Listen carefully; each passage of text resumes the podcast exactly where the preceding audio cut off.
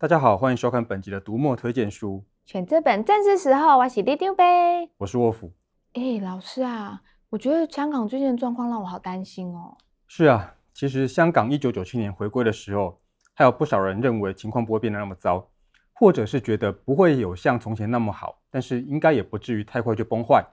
况且那个时候中共政府答应一国两制跟五十年不变，大家要想说哦，崛起中的大国，哎，总不会说话不算话吧？结果嘞？是啦，但老师，我想的不是那么严肃的事，哎，我只是在想啊，香港有这么多好吃又好玩的东西，那如果我以后吃不到怎么办？没错，我知道了。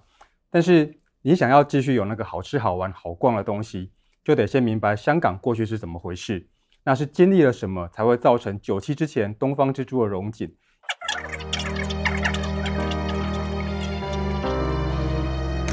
然后回归之后又发生了什么事？这样才能找到走向未来的对策。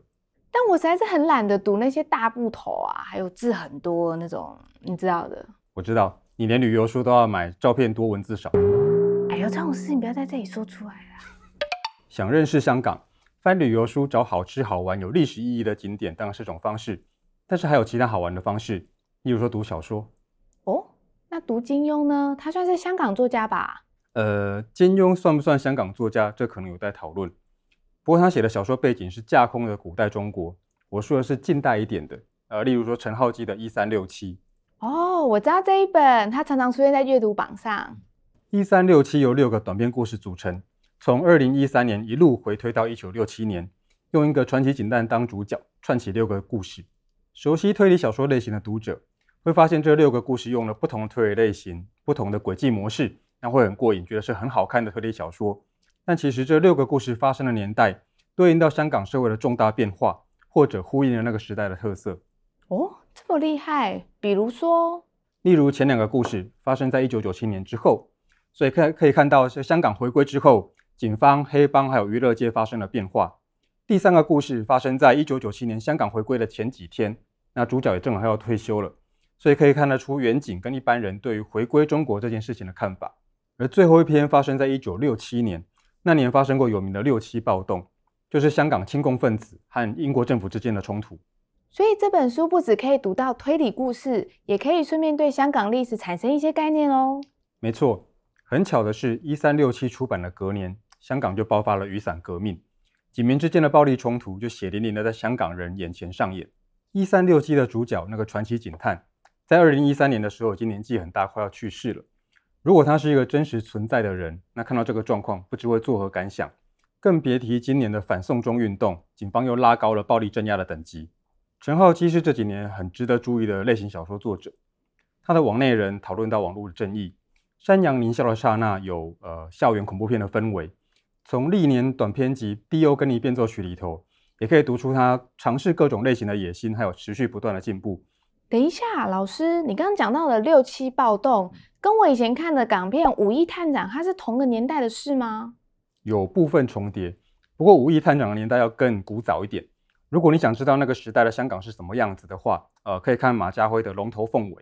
这个故事讲述一九三零年代，有几个从中国辗转逃到香港的底层分子，如何在黑社会里面一步一步往上爬的故事。对耶，感觉那个时代的香港。充满了黑吃黑吃黑吃黑，光是要生存下来就很辛苦。没错，那个时代很乱。那有日本侵略中国，然后衍生到这个第二次世界大战的问题，有国民党跟共产党斗来斗去的问题。香港对中国人来说是一个相对可以安定生活的地方，但事实上有英国政府跟本地势力之间的问题。马家辉给人的印象一直是学者跟散文作家，他的《爱江湖》跟《大叔》这几本作品都很好看。呃，虽然《龙头凤尾》是他的第一本小说，不过一出手就很高段。其实我觉得很多香港作家的文字都带着一种浓浓的香港特色。什么？有吗？什么香港特色？诶，就是很多不同来历的东西全部都塞到一个小地方，那这些东西交互影响之后，反而产出了一种独一无二的样子。例如董启章的作品就很别出心裁，他常会去挪用古时候的书写题材，加入新意，写现代甚至未来的故事。乍看之下，有些故事像是加了奇幻元素的现实，但是每一个设定跟转折都有另外好几层的寓意可以去讨论。啊、呃，像是双生啊、呃，体育时期，意象反复，层层叠叠，相当的精彩。可是老师，董启章的纸本书，它页数好多，感觉好厚哦。那就买电子书啊。而且董启章也有中短篇集啦，像是《梦华录》《伊予简史》。不过董启章的作品文学味道比较重，所以如果担心自己读不惯，其实也有比较走大众路线的作者。例如有一个叫披萨的作家，写的都是短篇，故事充满奇想，但是换个角度看的话，又跟香港的现况有关。他连书名都取得很有趣，叫做《把砒霜留给自己》。作者叫披萨，但书名叫砒霜，这也太冲突了吧？冲突又融合，就跟香港这个城市一样。瑞木站上有很多谈论香港的书，除了旅游之外，也有谈城市风貌、文化变迁和社会观察。虽然我们常认为香港就是一个商业气息很浓的地方，但是他们更早、更快地去吸纳外来的文化，用更长的时间去转化跟包容。不断重新定义香港的样子。你想想看，九七之前的香港电影、香港流行音乐，那个是只有香港才能孕育出来的东西。哎呀，老师，九七之前我还小，没什么印象啦。不过你刚刚说的几位作者啊，虽然我不熟，不过听起来蛮有趣的。那你可以看看《浮沉书梦人》这本书的作者廖伟棠是诗人、作家、影评人跟摄影师。他在书里访问了十八位香港的文学作家，可以让你对这些香港的文化创作者有些概念。而且因为廖伟棠很会写，所以这些访问很好看。对了，除了文化面向之外，还有一本书可以带你去看隐藏版的香港。隐藏版？哎，这个我有兴趣。这本书叫《四分之三的香港》。我们常常觉得香港的人口密度很高，到处都是现代化的高楼大厦。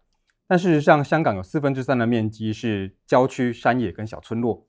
这本书就是告诉我们一些私房行程，让我们可以穿越山林，亲自走踏。看到另外一个自然人文面向的香港。刚才提到的作者都是香港人，但是这本隐藏版的作者是台湾有名的自然写作者刘克襄老师。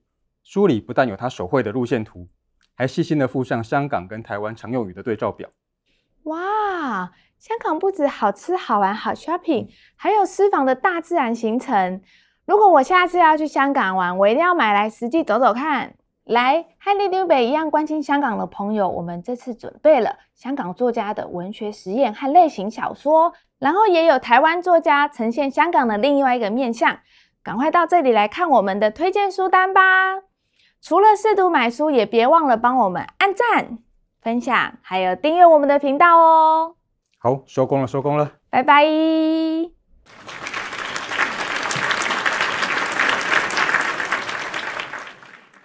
老师，下回大家要去香港玩的时候，你要不要一起来？我公开说过很多反对中共的言论，我觉得可能不要去比较好。啊，那我和你一起露营，会不会也变成黑名单？